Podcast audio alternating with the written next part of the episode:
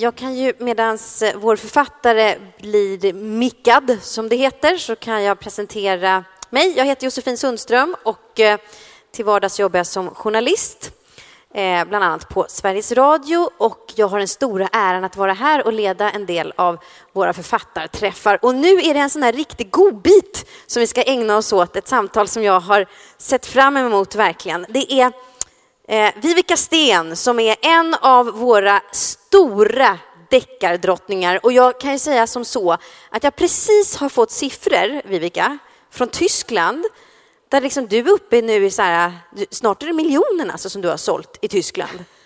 Ja, inte riktigt, men många. Du börjar närma dig. Ja, otroligt.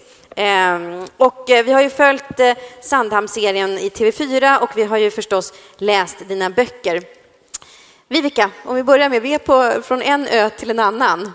Eh, du har ett hektiskt program under Deckarfestivalen. Ja, men absolut. Jag kom här vid lunchtid och sen så får jag träffa er. Eh, sen har vi invigning. Imorgon bitti var det radiointervju. Sen är det skrivarskola. Sen tar jag flyget till Stockholm och landar på Bromma, tar en taxi till Frihamnen och där väntar Viking Line och en litteraturkryssning med 1200 litteraturintresserade damer mest tror jag faktiskt. De ska hit! Som ska hit! Så jag går ombord och så ska jag prata böcker hela kvällen och sen lägger vi till i Visby lördag morgon. Så då är jag här igen. Och sen, Ja, det är värt en applåd. Eller hur? Ja. Och sen så ska vi ha lite paneldiskussioner om Nordic noir-filmer på dagen.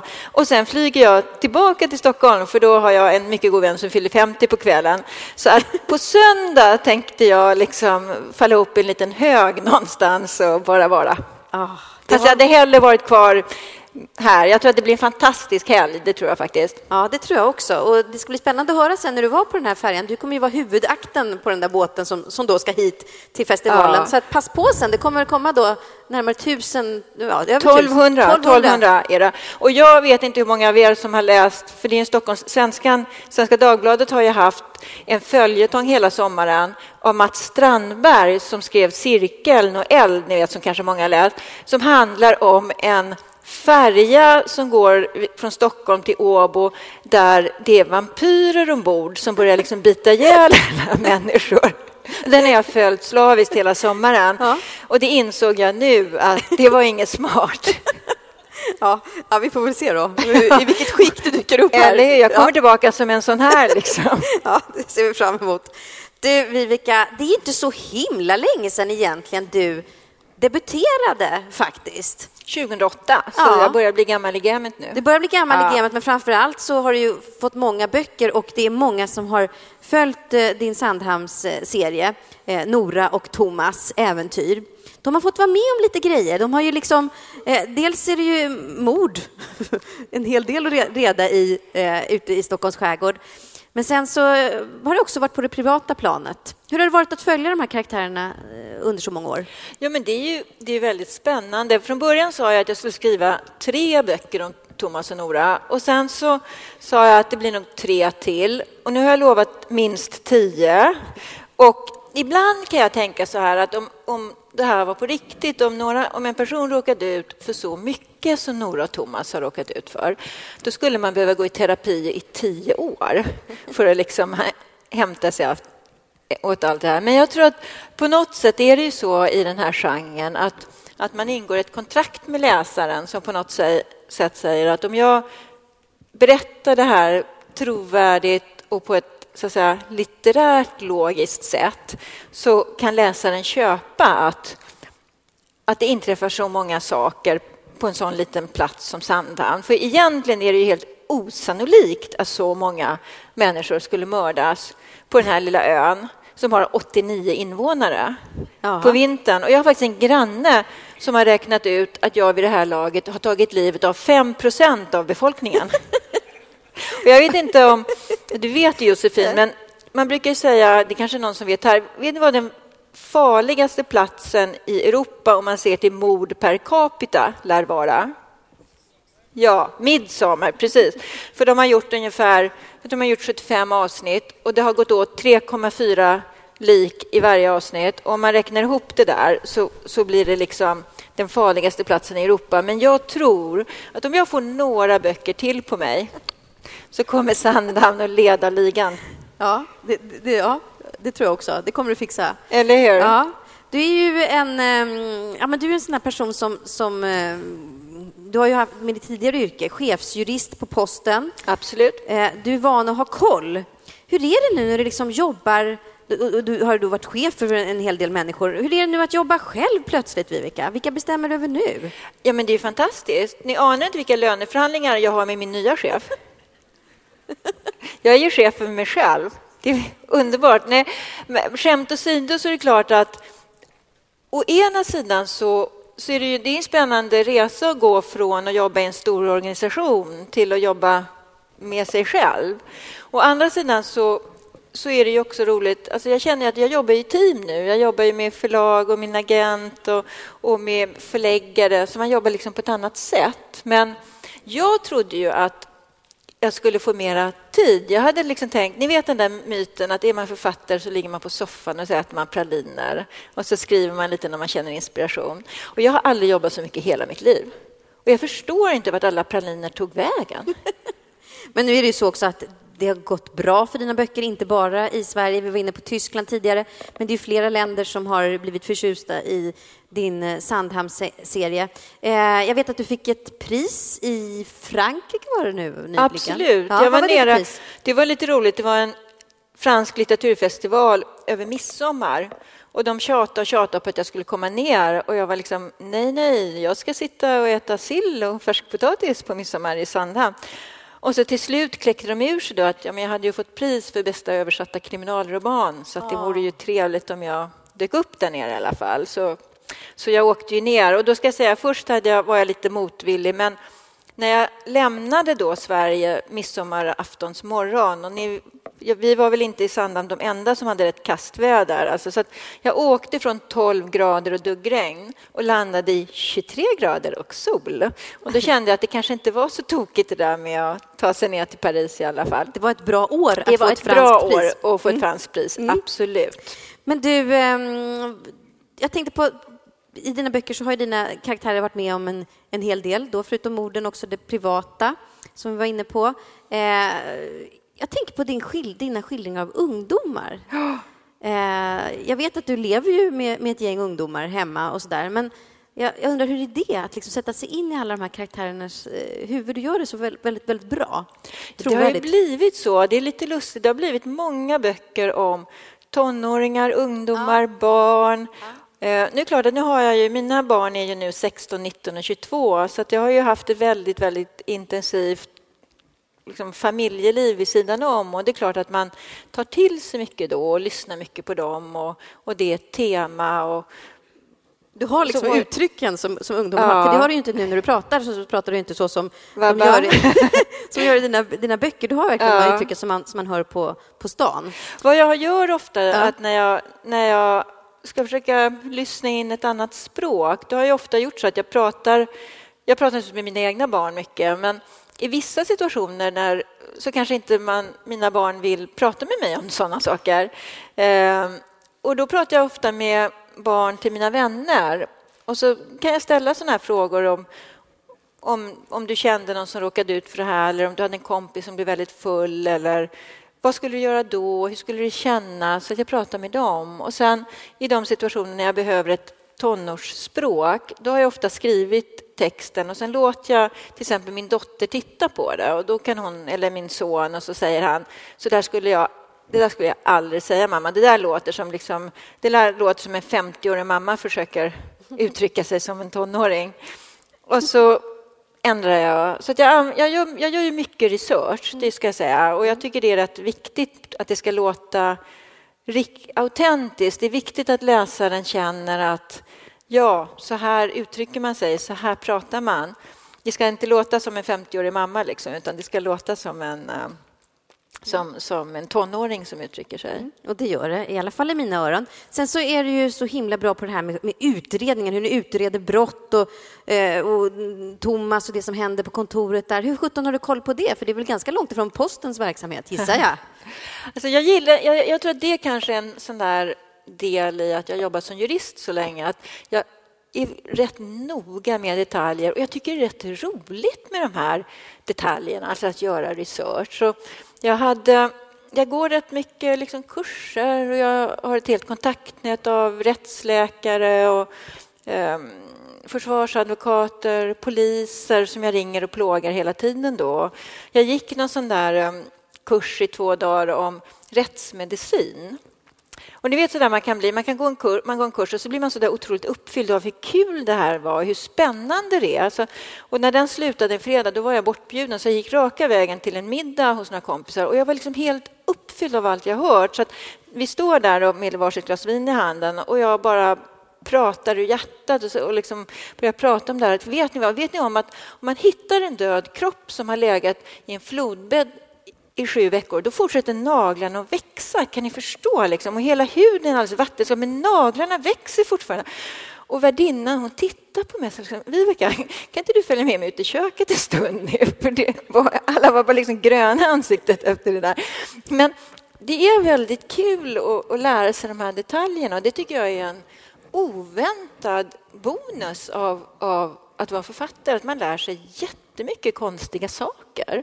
Och ibland kan jag ju se på de mejl jag skickar till mina källor. Alltså jag kan ju skicka ett mejl till, till en rättsläkare och säga sådär, men du, om man misstänker att det har varit att den här personen är giftmördad, skulle du vid obduktionen då ändå lägga det första liksom, snittet över bröstbenet? Eller skulle du liksom gå in i maghöjd och gå in i tarmarna på en gång. Och då svarar min snälla rättsläkare vänligt och bestämt direkt. Liksom. Och så får jag reda på att ja, man skulle nog fortfarande lägga snittet här, för det gör man liksom på en, vid en obduktion. Eller så säger han, nej, men du har nog rätt, alltså, man skulle nog gå in och liksom fläka upp i navelhöjd från början. Och, ja. Så man blir expert på massa saker. Min man brukar säga så här, Viveka kan berätta om, Viveka vet minst tio sätt att ta livet av folk utan att det syns. Det är väldigt bra kunskap. Och sen så tittar han på ärtsoppan jag serverar lite misstänksamt. Nej, jag skojar. Ja, du, du trodde att du skulle skriva om någonting som du kände till, liksom med Sandhamn, bekanta, sen har du fått skriva om, om en, en, massa annat har det ju blivit genom åren. Men du, jag råkar ju veta att du är ju inte bara bra på att eh, skapa intriger och eh, fängslande berättelser, för det här är ju riktiga bladvändare. Jag tror att de flesta har ju ändå eh, läst Vivica Sten och kanske sett Sandhamn-serien i TV4. Men du är också väldigt bra, Vivica, på att laga mat och på att baka. Eh, och Eh, förra sommaren var det väl den kom, kokboken, som är en av de absolut, jag tror att det är den finaste kokbok jag någonsin har eh, haft. Det var roligt. Skärgårdssommar. Skärgårdssommar. Och den togs ju emot här hemma, ja. Men sen så spred den sig till utlandet också och blev en av världens bästa kokböcker på kokboks-Oscarsgalan, typ. Ja. Alltså den I juni. Skärgårdssommar, det var ju lite otippat. Att jag fick ett litet mejl att den var, hade vunnit sin klass då för bästa eh, snyggast kokbok ja. eh, i något som heter Kokboks-Oscars. Jag visste inte ens om att det fanns något som heter Kokboks-Oscars. Men då gick det av stapeln i Kina, så då var jag inbjuden till fin prisutdelning. Och så hade jag tänkt åka dit, men så tänkte jag att det är ju jättelångt att åka till Kina. Och vad är oddsen liksom att den får något pris? Så, att, ja, så vi bokade av allt det där. Och sen kom den faktiskt på tredje plats. Oh. Så det är den tredje snyggaste kokboken i hela världen. ja. Ja, då var min smak inte så udda då. Nej. Den var internationell med andra ja, jag tyckte det, den var fin. Det som var så roligt med den kokboken, den, det handlar ju om inte bara Sandhamn, det är sex öar i Stockholms skärgård som jag har åkt runt tillsammans med Jeppe Wikström, som är en jätteduktig skärgårdsfotograf och plåtat och lagat mat med folk som bor permanent på öarna. Och så har jag skrivit små betraktelser över de här in, eh, liksom Möja och, och Harö och Svenska högarna och Bullerö. Och det som var så roligt med den här kokboken var dels att vi åkte runt och hälsade på folk på kvällar och morgnar. Och, och det, var en, det var en fantastisk naturupplevelse att åka runt och, och titta på de här öarna och prata med folk. Och sen lagar vi all mat i vårt kök på Sandhamn. Så att mm. förr, förra sommaren, då var jag, alltså jag var ju öns populäraste tjej. För så där mycket mat kan man inte äta upp själv. Utan jag gick ju runt och serverade alla grannarna. Det var liksom, lite jordgubbstårta och är det någon som vill ha en liten lammstek och här har vi fiskgryta. Och... Men det är väl det minsta du kan göra med alla mord du har serverat Eller hur? Ute. Så folk var jätteglada. Men en gång inträffade då detta att vi hade gjort en jättefin tror vi har gjort en, en, en kardemummakaka och så hade vi ställt den liksom på en pall i köket för att den skulle svalna. Och så gick fotografen Lina, hon gick iväg. Vi har liksom, hon gick genom verandadörren och lät den vara öppen för hon skulle ner och kolla en grej där vid bryggan. Och jag gick ut andra dörren och skulle kolla en sak. Och så kommer jag tillbaka och då står grannens två hundar otroligt glada. Och gissa vad de äter på? Med viftande svansar. Liksom. Så ja. Jag tror att det blev... Ehm, jag tror vi räddade, vi gjorde en sån här bild vet, när man skär en liten kakbit och så la vi den fint på ett litet fat och så la vi några vinbär bredvid. Jag tror ingen kunde gissa vad som hade hänt med den kakan innan. Men... Nej, och så blev det världens bästa, en av världens bästa kokböcker. Precis. Ja. ja. Du, um, det kommer en, en ny Vivica Sten i november. Just kommer det. din, din nästa bok i sanningens namn. Eh, men jag tänkte vi skulle prata om den som faktiskt finns till eh, försäljning och specialmässpris här utanför. Visst hinner du stanna en stund och signera Absolut, och så? Underbart. I Maktens skugga. Eh, vad, vad ut, vi ska vi bara vara lagom här nu, vi ska inte avslöja för Nej. mycket. Alltså, I Maktens skugga, det är en bok som handlar om något som jag tror att många känner igen sig i, nämligen vad händer när det kommer någon som inte liksom hör till trakten, till en liten by eller ort eller sommarställe och köper något och är totalt tondöv för alla de här traditionerna och osynliga reglerna och, och sedvänjorna som man, som man har. Mm. För det tycker jag är så intressant. Ni, kanske några som har sett de här, det finns ju en sån här program på tv som heter Grannbråk eller Grannfejden. Alltså, det finns ju ja. ingen som kan bli så arga på varandra som grannar. Alltså folk kan bli helt galna på något staket som sätts upp fel och, och någon syrenhäck som växer sig för hög och så där.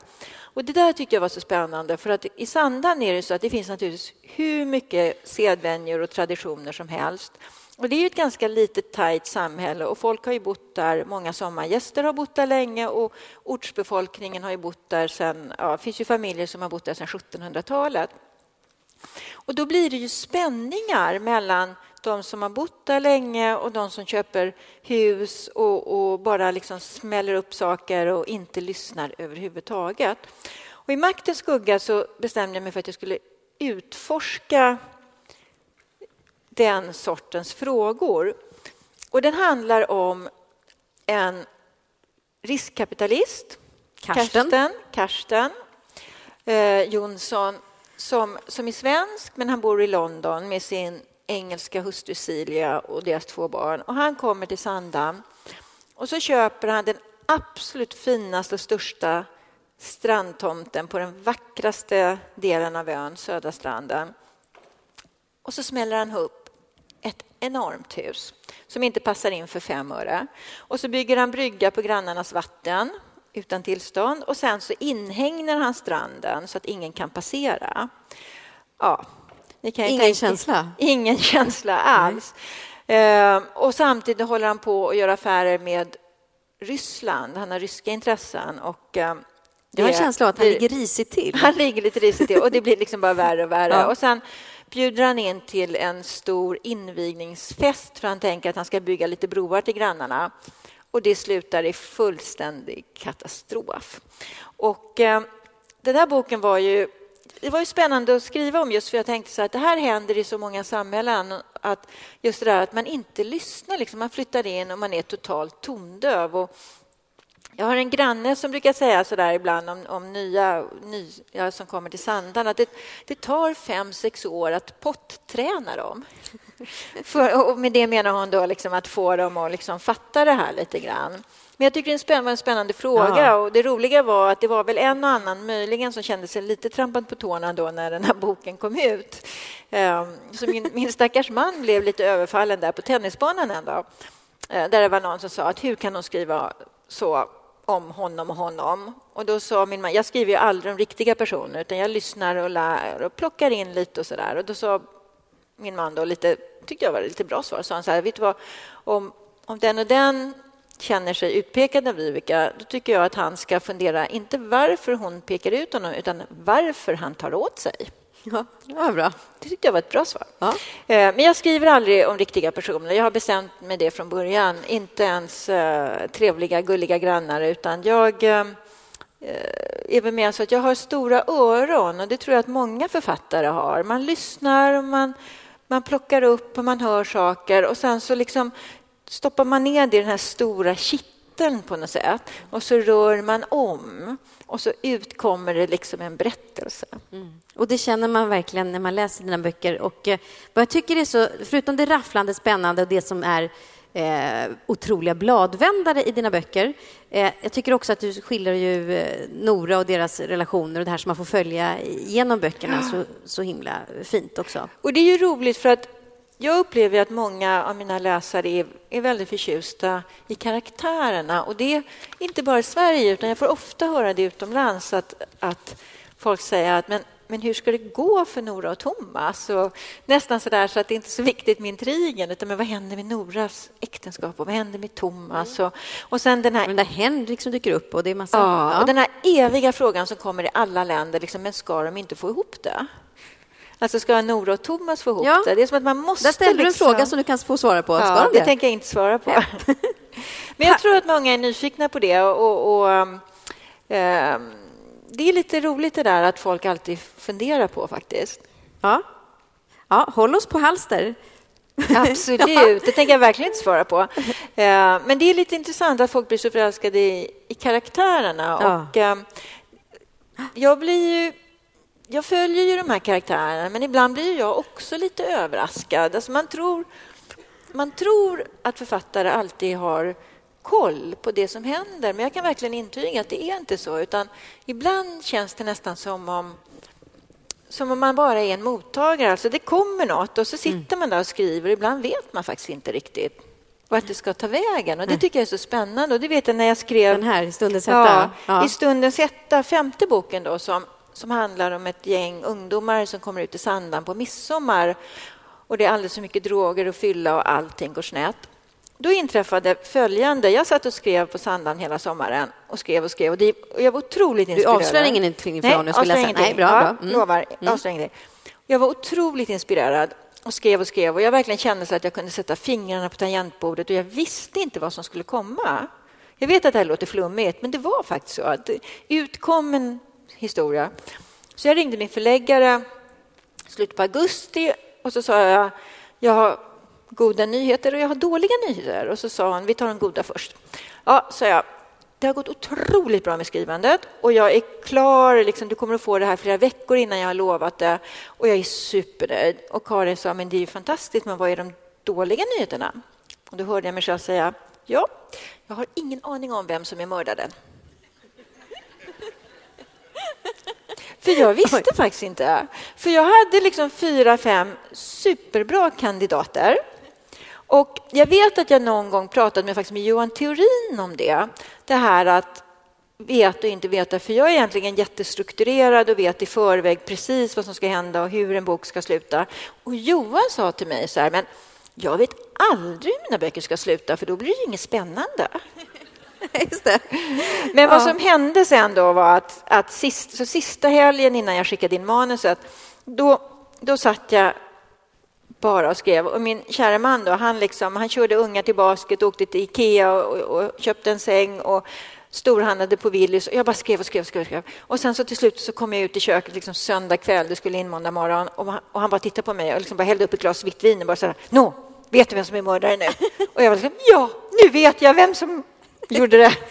Ja. Och så blev det klart. Ja. Men det, det var verkligen så. Och sen tänkte jag så här när den här boken kom ut, om jag får någon recension där den där recensenten säger så här, ja den där mördaren, det listar jag ut på sidan 125. Då tänkte jag, då skjuter jag honom. det är bra.